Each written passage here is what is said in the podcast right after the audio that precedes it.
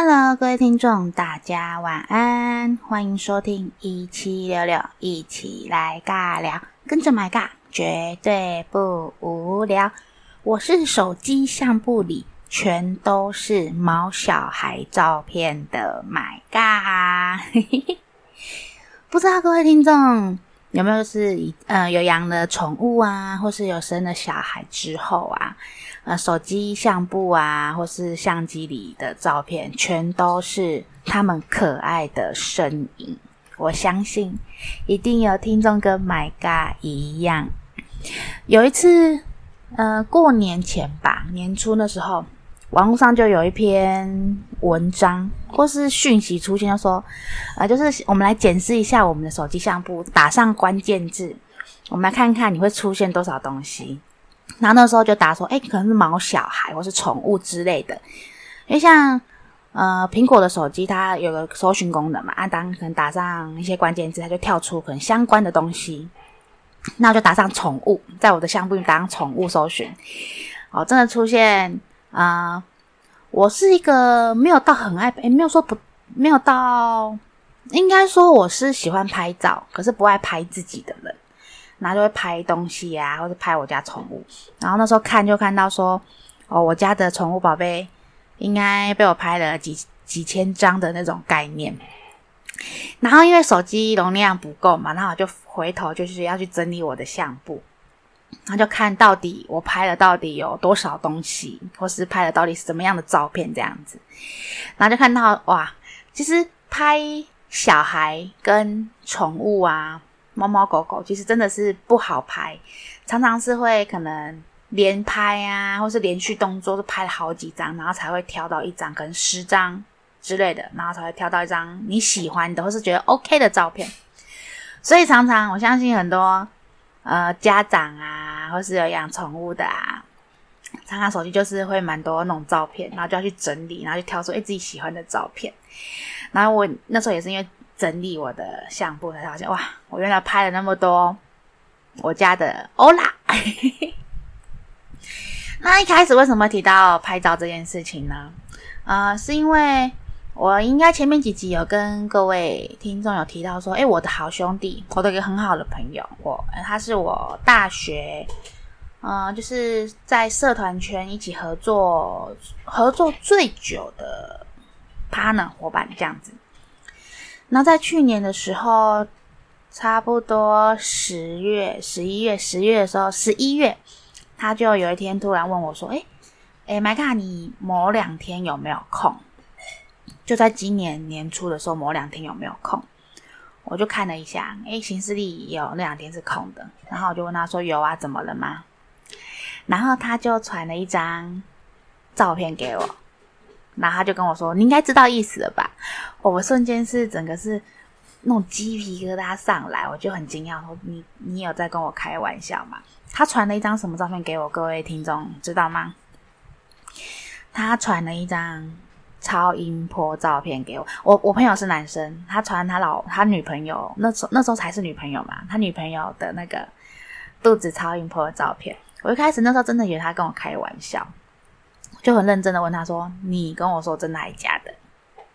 他就很认真跟我说，当然是真的。然后我就心想，哇，你要当爸爸了耶！其实他那时候，呃，我这个好兄弟，他呃每一段感情我都有算涉略到，都有知道这样子。那其实他这一任我也，他这一任我算比较不不知道，他也没有跟大家去说这样子。那是后来我才诶、欸、知道这件事情，然后那时候跟我说，哦，他要结婚了，我就真的哦、啊、真的假的，就觉得替他很开心。然后因为有小孩了嘛，所以他妈先办订婚。所以那时候前后都已经在开始在处理一些订婚事情。那他问我那两天有没有空，因为是想请我帮忙他就是拍就是订婚的过程，拍照这样子。那二话不说当然是答应啊，我自己的好兄弟，我怎么会会说会说不要呢，对不对？而且尤其这种我觉得可以参与自己好朋友呃人生的大事，我觉得那对我觉得真的是一个很有一个很感动的一件事情，就是参与自己好朋友的人生大事，然后就是帮他记录他就是整个订婚的过程啊，照片这样子。那因为嗯、呃，我还要找了一个我的学妹一起去，也是他的学妹啊，就是呃，我们就是两个人嘛，一个人拍照，然后另外一个就是录影这样。那到快呃订婚的前差不多两个礼拜吧，他就我的好兄弟就密我说，请我帮忙他就是制作他在那个订婚典礼上面要播的一个呃男方跟女方的成长历史的小短片这样子。我就说好啊，没问题啊，你就把照片给我，就帮你制作。那我们就他的照片就挑啊挑，挑完之后就我们到我们另外一个很好的朋友的家里，因为他们家开工厂嘛，所以他们有一个呃工厂那边有一间泡茶的地方。呃，现在讲到泡茶，如果我比较年轻的听众，不知道对于泡茶这件事情是不是觉得是老人家的行为呢？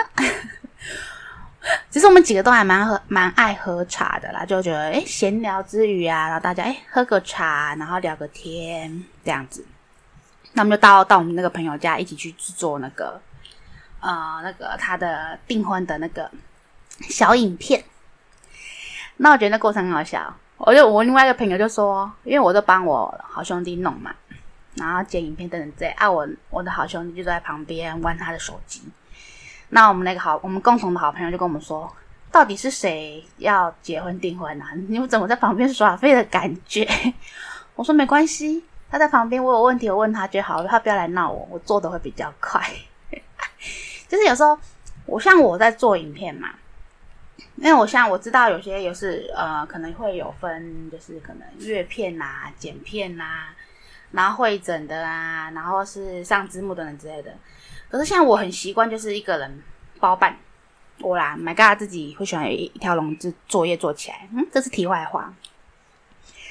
然后其实在制作他的那个影片的时候，因为文字是女方打出给从女方诶女方的小时候长大一些经故事嘛，跟男方的，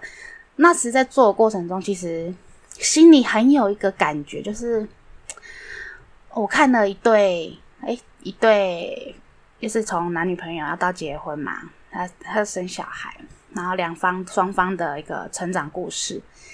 然后阅读他的那个文字，觉得心里很有一个悸动，觉得哇，我的好朋友，我的好兄弟要迈入了另外一个人生阶段，我觉得很替他开心。我觉得，而且我真的觉得，呃。如果不是我帮忙他做他做这些事情的话，其实我是感受不到的。所以有时候我很喜欢拍照去记录东西，像我前面应该有几集有提到说，诶，我以前其实是还蛮爱拿相机啊，或是摄影机时拍照记录我们班生活的过程。像我之前在高中，其实我就很爱拍我们班上同学。不管是可能大家上课的过上课，有时候上课特殊状况，诶，可以拍照，或是说我们下课了，或是放学了，我们在班上他们在做一些无厘头的事情，我都会把它给记录起来。我觉得那个是一个回忆，跟一个让我可以把我们班的整个故事就是写下来的一个媒介，就是对于拍照这件事情，我很喜欢拍人啊，就是拍记录。应该说，我觉得那个不要说拍人，就算记录生活，把一些东西，我觉得有意义的东西，把它保存起来，然后事后之后再拿出来去看的时候，真的会有很有一个呃回忆当年的那种心境跟心情这样子。好，那就帮我的好朋友制作完影片嘛，然后两个礼拜后就准备跟着他一起去南投，而他们订婚的地方在南投，因为女方是南投人，在日月潭，那、啊、就变成我呃，我们前一天就会先下去嘛，啊，他们家里开开两台车，三台车，我的好兄弟他们家开三台车，那就我就跟着他们的车一起下去，等于前一天就先就先下去嘛。啊，一路其实他的爸爸妈妈就是叔叔阿姨啊，其实都很客气，而且很好客。那一路就是哎、欸、妹妹啊，你要不要什么什么啊，怎么怎么之类的，就超好客，然后一起聊天啊等等这样子。然后我们就到一路就往南南部开嘛，然后过程就是会停休息站啊，或是到某些地方去玩了一下。我还记得那时候我们特别查了一间，说要去吃某一间店的肉丸吧，是女方推荐的，因为女方在地的，她就推荐我们可以去那边吃一间肉丸。然后我们就 一, 一群人就开车到那边，然后停好停好车咯，停好咯，然后就走过去，然后我就看门口了有一个牌子，今日已完售啊，没了，肉丸卖完。我记得那时候好像是下不差不多四点。四点的时间，对，我们那时候差不多四点到到已经到南投埔里那边去，就去啊玩了啊，肉也没开，好吧，那就继续往日月潭开咯。然后过程中因为我们有三台车嘛，然后就奇怪，哎，怎么少了一台车？就是我好兄弟他爸妈开那台车，然后我兄弟就打给他妈妈说：“啊，恁早去倒位，那无看爱人。”他说我们跑去买香菇买埔里的香菇，就觉得很好玩，就一路、欸、因为他们家其实算还蛮开放的一个家庭，就是呃，观念理念其实算都还蛮开放的，那还蛮随心所欲过生活的感觉。那就一路一路一起跟他们下去，觉得发生很多蛮多好玩的事情。然后他们就好吧骂完没有迟到，那我们就直接进日月潭，那就到到女方的家那边，然后一到那边就停在诶停在女方的家嘛。啊，女方家其实是算开，呃，我记得她楼上是餐厅，然后楼下那边是像卖一些特产吧，或是卖一些纪念品等等之类的。那我们就到那边先稍作休息一下，那开始了解，因为而且那时候我也是第一次跟她。他老婆第一次碰面，一开头只有听，就是呃听知道彼此啦，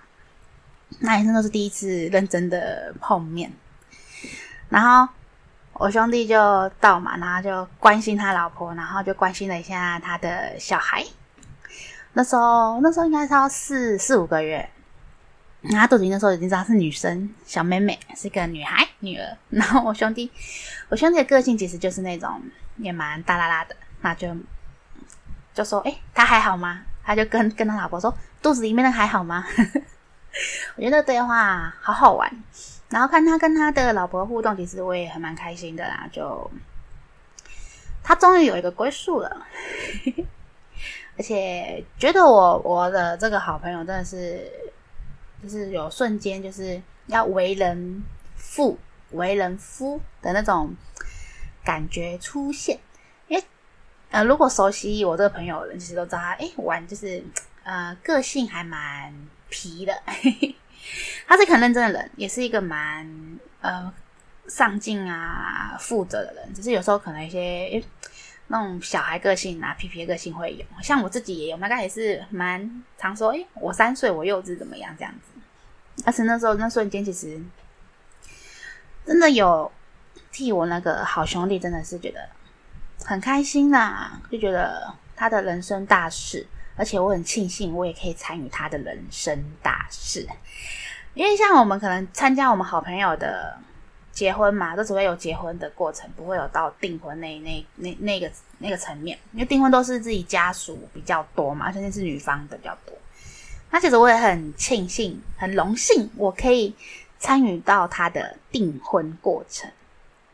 我哎、欸，这个真的是一个荣幸，这个应该不是说随随便便都参加得到的，因为可能真的我们就算在手的朋友，可能就是参加他的结婚典礼之类的，或者是他们哎订、欸、婚，可能是订婚跟结婚是同一天，可能才有机会参与到、啊。因为他是分开嘛，而且是在女方的老家办，然后真的是我心里真的是很有荣幸。然后就那天就结束，我们就准备。隔天的订婚的仪式典礼，那其实我觉得订婚的仪式好像还蛮多的，很多习俗啊，或者是一些该注意的之类的。那有什么我就下段节目中再来跟大家分享咯。那我们就进段广告休息一下。Hello， 各位听众，欢迎回到一起来尬聊。上段节目中聊到 My God 去帮我的好朋友去当一日摄影师，那我们到南投去嘛。那女方家、哦、我们住的地方其实是女方他们家开的民宿，于是南投那边还好像还蛮多，日月潭那边啊蛮多那种民宿啊等等之类的，然后他们他们家有开民宿，然后我们就去住他们家民宿。那我们下午差不多五六点到他们家嘛，那等于就是我们去先去民宿放我们的行李，整理一下，然后我们就到女方他们家的餐厅吃饭，吃晚餐。他是真的还蛮好客的，就是很热情的招待我们好多东西，而且中文真的吃的好饱，而且蛮多就是当地的特色的那种特色的餐点，我觉得哦，这个我在台北是没有吃过，就哦好好吃哦这样子。然后吃完之后，因为时间还算早，吃完应该差不多七点八点吧，然后我就跟我的学妹，我们就去附近晃晃。那因为那时候算平日嘛，所以呃人不多，虽然说那边是观光观光景点啊，人其实不多，然后我们就其实在附近就是慢慢晃，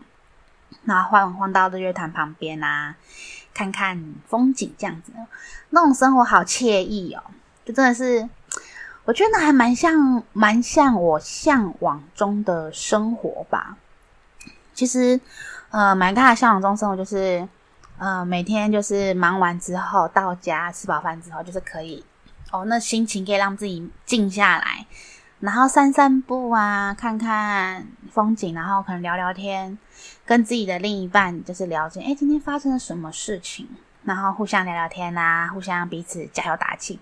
我觉得那就是一件很幸福的事情，因为真的是我蛮向往的生活。其实我蛮向往我自己，嗯、呃，就是。我蛮想要买就是一栋透天的房子，然后有自己的院子的那种，然后院子里面就是可能有种花花草草啊，我养的宠物啊都在院子里这样子。那是我小时候呃向往的呃住家，然后我觉得到现在应该还是算一样吧，就是未来家的想象这样。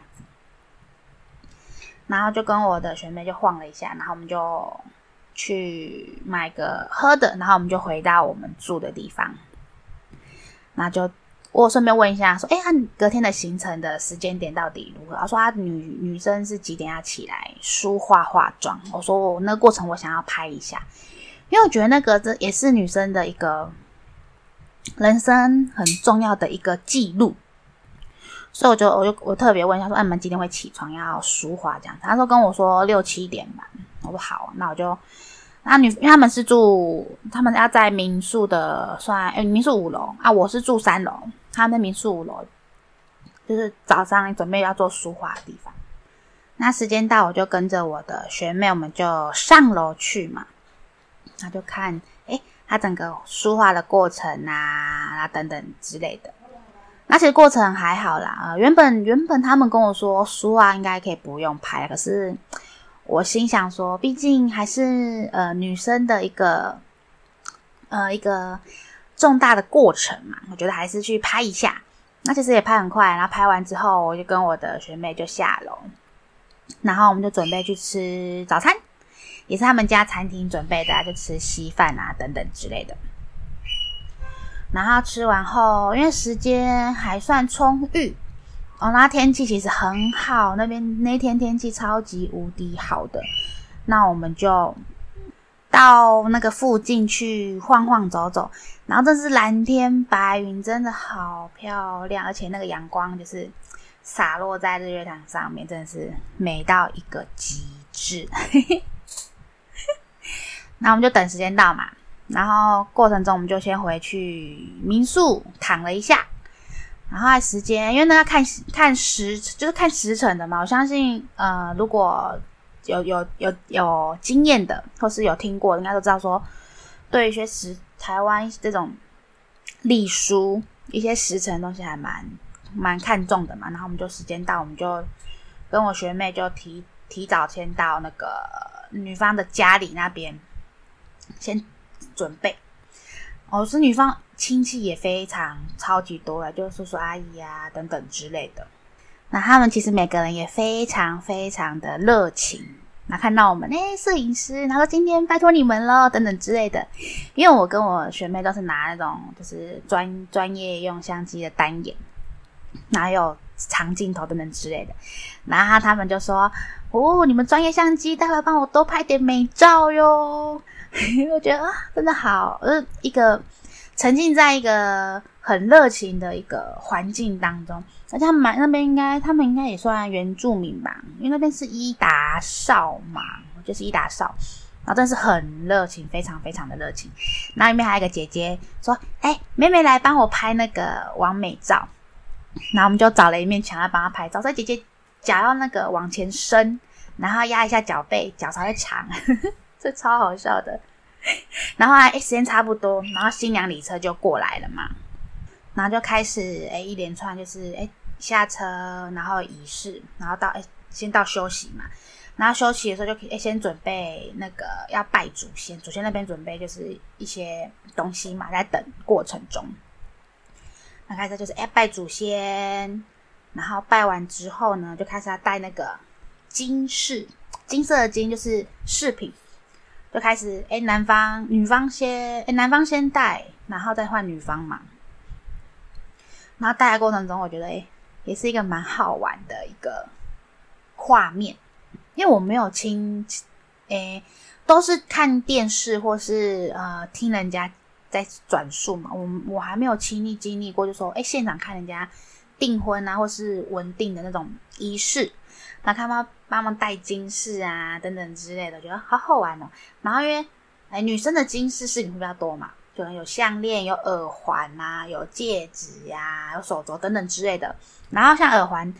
男生要帮 女, 女生戴嘛。然后呵呵 我, 我兄弟不会嘛，不会帮人家戴耳，因为男生不知道嘛，所以不会帮人家戴耳环，然后就哎比一下，然后再女生自己把它戴起来。然后最好玩是那个戴戒指的过程。应该蛮多人应该有听过说，哎，戴戒指不能被人家一次戴到底，不然被人家锁死死被套住的概念。然后，呃，我兄弟要帮他老婆戴的时候啊，旁边的亲戚说，哎，那个谁谁谁，那个手要弯一下，弯一下等等之类的。然后轮到呃女方帮男生戴的时候，我我兄弟其实就放弃挣扎，就直接被他戴下去。我觉得。只是从这种角度看来，就觉得哦，男生真的是疼女生的一个一种细节啊，或是一个氛围的感觉。是真的觉得看到这样的画面啊，其实都会有一种憧憬出现。其实 ，My God， 嗯，对于结不结婚这件事情，我是保持着开放啦，就是我没有说我一定要结婚，没有，应该说没有一个很向往的一个感觉。可是有时候真的是参加婚礼啊，或者是看到这些过程，都会冒出一个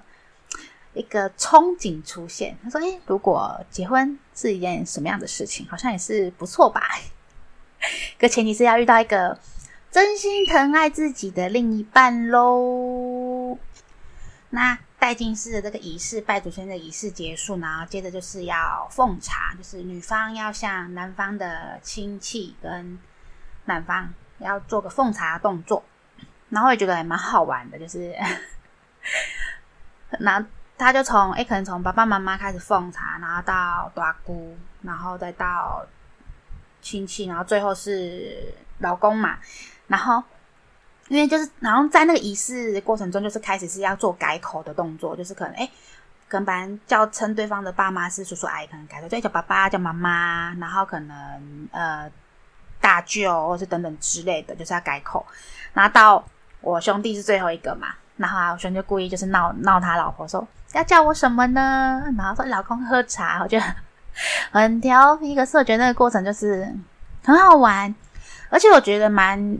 应该不该说庆幸，我觉得是蛮有趣的是，这两双方的家庭对于一些传统的习俗啊是会遵遵守。或尊敬，可是不会太过说、呃、我一定要怎么样。因为我有听过说，呃，有人对于一些礼俗就是会很在意，所以就是会，呃，比较拘谨、比较严谨的去处理这件事情。可能有时候对于一些事就会比较紧张啊，等等之类的。可是我觉得双他们双方其实对于礼俗这件事情算算遵算遵遵从，可是不会太过太过头。我觉得那很好欸，因为因为那个整，尤其是那个整个氛围，我觉得很开心、很欢乐。我觉得。呃，两两个家庭结合在一起，变成组织一个新的家庭。我觉得最重要的就是，呃，和睦的相处。我觉得那个最重要的。那我觉得是比起其他东西都是来的更要更加重要这样子。那奉完茶之后，我们就要准备去宴，去餐厅、去饭店，准备去宴宴客嘛。然后我们也是跟着，我就我我跟我学妹直接跟着新娘礼车，我们直接到饭店。然后我们也跟我学妹开始，哎，谁说，哎，等一下他们进场我们要怎么拍啊？然后整个礼金桌啊，我们怎么拍等等这样子。然后还开始正式开始嘛。然后我觉得有一刹那，有一有一幕，那一刹那我真的是觉得那一幕真的是让人好有一个冲动。就是啊，新娘新郎要进场的时候，他们在门外嘛，就是那个。要推门进去餐厅的那一个、那一个、那一个瞬间，因为我刚好跟我学妹，我们一个人在外，一个人在内，然后她录影，然后我是在外面拍照，然后我就拍他们两个背对背，就背背背对着着我，然后要走进餐厅的那一瞬间，那一个画面我有拍到，然后加上我学妹就是用录影的，然后就是，而且刚好他们有点微背光。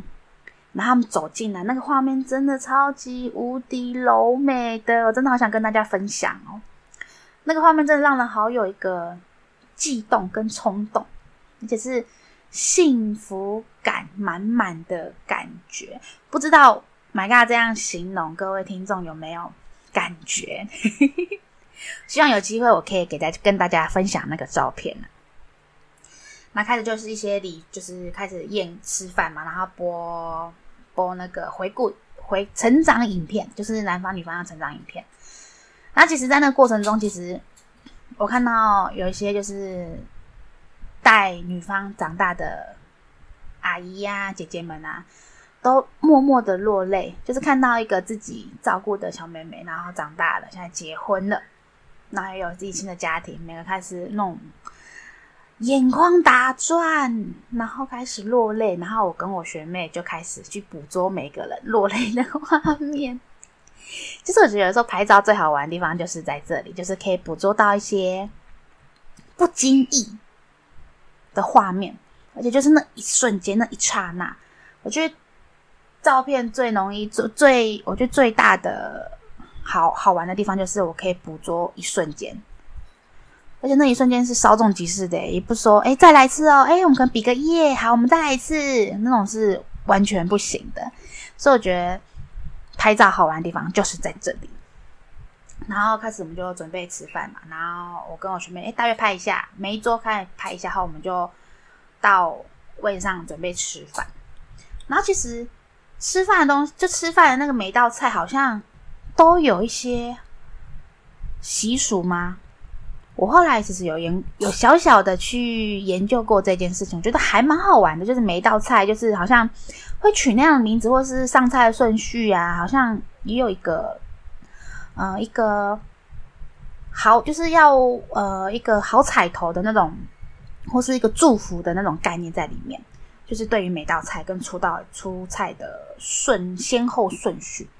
以前会好奇，小时候其实蛮常去吃半桌的嘛，半豆，然后就会好奇说，诶，第一盘第一道菜是这个，然后第二道菜是这个，然后到最后的菜是什么？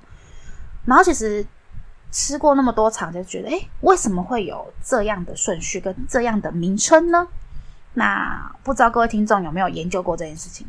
因为像我们去吃桌菜，不是他们都有那个一个 menu 吗？然后说，诶，这道菜是什么？不是会有名字吗？然后有时候我们就开始猜说，诶，这道菜取这样，啊，那是那道菜可能是什么东西？我就开始会猜这样子，我觉得还蛮好玩的耶。那各位不知道各位听众有没有这样的想法或是思维有出现过？那我就待会再回来跟大家分享说，哎，My God发现什么东西是习俗上，然后为什么会取这样的名字，然后跟我去上网去做功课查资料说，诶，为什么我们会这样去取这个名字呢？那我就下段节目中再回来跟大家分享咯。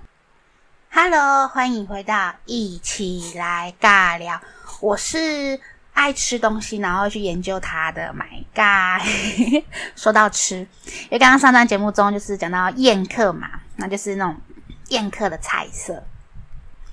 那通常我们的第一道，应该大家应该会蛮有印象的，都是第一道通常都是冷盘或是拼盘的那种概念，可能有龙虾拼盘啊，然后那种凉拌菜啊等等之类的。然后我有去查过诶、欸、然后网络上是说呃或是一些那种宴客餐厅，他们是说那种拼盘啊一般通常会用到五个用五个的拼盘，然后说那种会有那种嗯五福临门的概念。诶，是讲到这一段啊，我会就是有种思维，就是是这些东西搞不好都是一些嗯行销手法，大家会不会有这这种的感觉出现？就是因为行销手法的概念，然后就是给他一些诶好听的名字，然后为整个诶整个整桌的菜肴取了一个很有福气的名字，然后祝福新人。我觉得这种应该有一种行销手法的概念在里面吧。那就让我继续讲下去，看大家有没有这样的感觉咯。然后再来，我不知道大家有没有吃过，就是还会吃在那种呃宴客的餐点上会吃到汤圆，我不知道大家有没有吃过。呃，我以前小时候，我听我阿嬷说吧，说呃，如果板豆菜啊，如果有出现，就是呃结婚的那种喜宴，如果有半桌菜里面有出现汤圆的话，好像是代表那个呃新娘好像是有孕了，就是有怀已经已经怀孕了，才会有出现汤圆这一道菜。我不知道是。我不知道是真的还是假的，因为我我我查了一些资料，好像没有太完整的有人这样说。因为那时候也是很小的时候听我阿嬷在讲，那之下演变而来啊，汤圆其实就是会有一句话，就是“假猴滴滴没你谁好心”，就是哎嘴巴吃的甜甜啊，明年我们会生个孩子。那还有代表是因为团圆团团圆圆嘛，啊汤圆是圆的，那还有代表说哎团圆的概念这样子。然后再来还有一道是我每次吃半桌菜我很爱吃的，就是一个米糕，有人会说什么那个樱花虾米糕，或是那个昂金米糕，我很喜欢吃米糕这道料理，我觉得很香很好吃。然后它的给它的寓意是说，诶米糕有糕字嘛，它就是会那种高升的概念。然后再来，因为米糕不是用糯米做的、啊、糯米只是比一般的米饭是在要黏啊，然后其实就是象征说诶新人的感情可以是可以黏长长久久，然后黏在一起这样子。啊，应该还有还有一道是大家应该还蛮常看到，就是鸡汤。然后鸡汤大家应该可以注意到哦，鸡汤其实它一定是用整只完整的鸡去炖的。然后鸡其实在台湾的习俗里面就是会有那种起家起家，像过年啊，阿公我阿公就是哎、欸、过年吃团年饭的时候哎。就会说，哎、欸，大家吃鸡啊，起鸡啊呢，等等之类的。哦，讲到过年吃鸡，我不知道大家过年家里长辈会不会说，哎、欸，过年吃鸡啊，那个头尾先不能吃，就是在过年的时候，鸡的头啊跟鸡的尾巴不能吃。大家有没有有听过这样的习俗？就像在我家有，就是说，呃，要有头有尾嘛，所以在过年的时候要头尾要留着这样子。然后那鸡汤就代表说起就是起家嘛，然后代表说诶新人就是有建造了另一个家庭，然后另外一个家这样子。然后再来还有一道应该还是蛮常出现，就是鱼鱼应该就是象征年年有余吧。然后其实我在网络上搜寻资料的时候，我还有看到就是说呃像鱼啊，他们好像都一定是用清蒸的，就是像那种宴客菜好像都是用清蒸的。然后我就开始回想说，诶我从小到大到现在，就是去宴客啊、喜宴或是怎么怎么吃到的鱼啊，好像都真都真的是用清蒸的居多耶。我也不知道为什么，有没有人知道啊？好像都用清蒸的居多。像我其实也蛮爱吃糖醋鱼的，就是整只鱼炸过，然后它那种有那个淋那个糖醋的那种酱的概念，我觉得那也很好吃。可是一般在喜宴好像比较常知道是清蒸的居多，不知道有没有听众知道是为什么？我还蛮好奇的，因为我查一下资料，可是没有太完全。那有人提到说，哎、欸，好像宴客好像都常吃到清蒸鱼，可是有没有一个缘由或是等等之类的，我没有看到个详细的资料。如果知道的听众，欢迎写信进来告诉 My God。My God 的求知欲其实很强，就是很好奇每一件事情为什么会有这样的发展。就像小时候常常跟大问大人说为什么为什么为什么，所以有才有一本叫十万一本书叫做十万个为什么。我小时候我有一套诶、欸，我记得那一套应该有应该有十本吧，一整套就是叫做十万个为什么，我觉得超好玩的。那这些是我呃比较常看，我们一般常看到的一些喜宴的菜色嘛。然后讲到这些，就是想到一些传统的礼俗啊，或是一些习俗等等之类的。虽然有些现在其实蛮多人说，哎，我们那种传统礼俗就是传统的观念、传统的理念，我们不用特别去在意或等等之类的。可是我觉得，呃，会流传应该都会有它的道理存在，或是一个意义存在。我觉得我们可以尊重，我们可以尊敬。可是我觉得，呃，不用太过于去。不是太严格的去遵守，因为有时候因应时代嘛的变迁等等之类的。那像讲到呃那个我昨天前几天跟我妈妈聊天，聊到一个事情，就观念的问题啦，就聊一个事情观念问题。像呃很多人找老一辈的人说，会说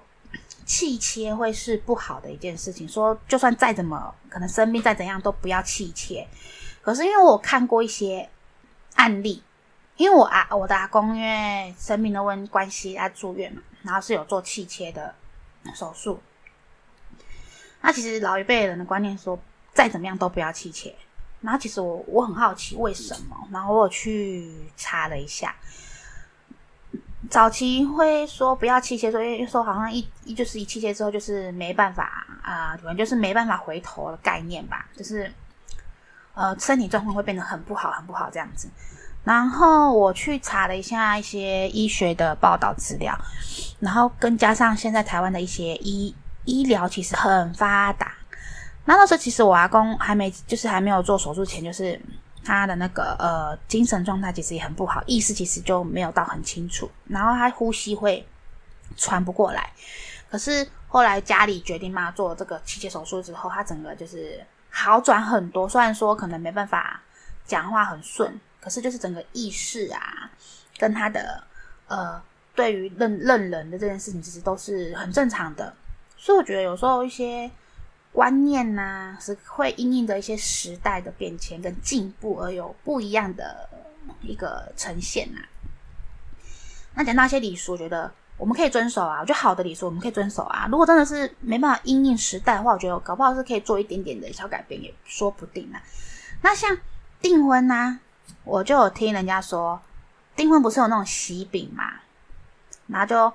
男方拿到喜饼，女方拿到喜饼就要分给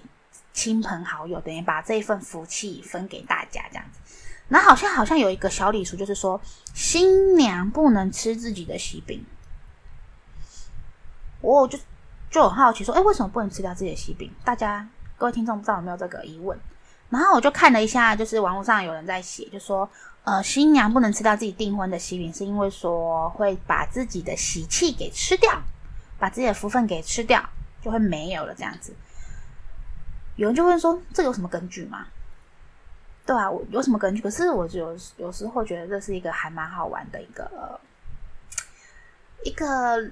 流传下来的一个理念跟观念，我觉得好玩啊。而且说真的，你你如果真的不吃，没有吃到会怎么样？不会啊。所以我觉得这种可以去遵守，我觉得是有好没有坏嘛。而且有时候我们遵守这些规矩啊，会让长辈开心嘛？我觉得那是最重要的，让长辈安，让让长辈安心开心，我觉得那是最重要的。然后讲到这些礼俗，我就开始想到，哎，我自己生活中有没有哪一些遇到哪一些礼俗啊，或是习俗之类？我有些知道是可能每个家庭会有不一样啦。那我想跟大家简单分享说，哎，我自己我算生长在算算传统的家庭，那家里都会有拜拜等等之类的，所以有些习俗礼俗我是小时候常常就是会遇到。那我想跟大家简单的分享一下，大家初一十五的时候家里会拜拜嘛？初一十五，因为像我家里有有神明厅跟祖先厅，然后其实我们家里初一十五是会拜拜的，而且是还蛮蛮搞纲的，就是工序还蛮复杂的那种拜拜，就是会会煮一桌然后拜拜的那一种。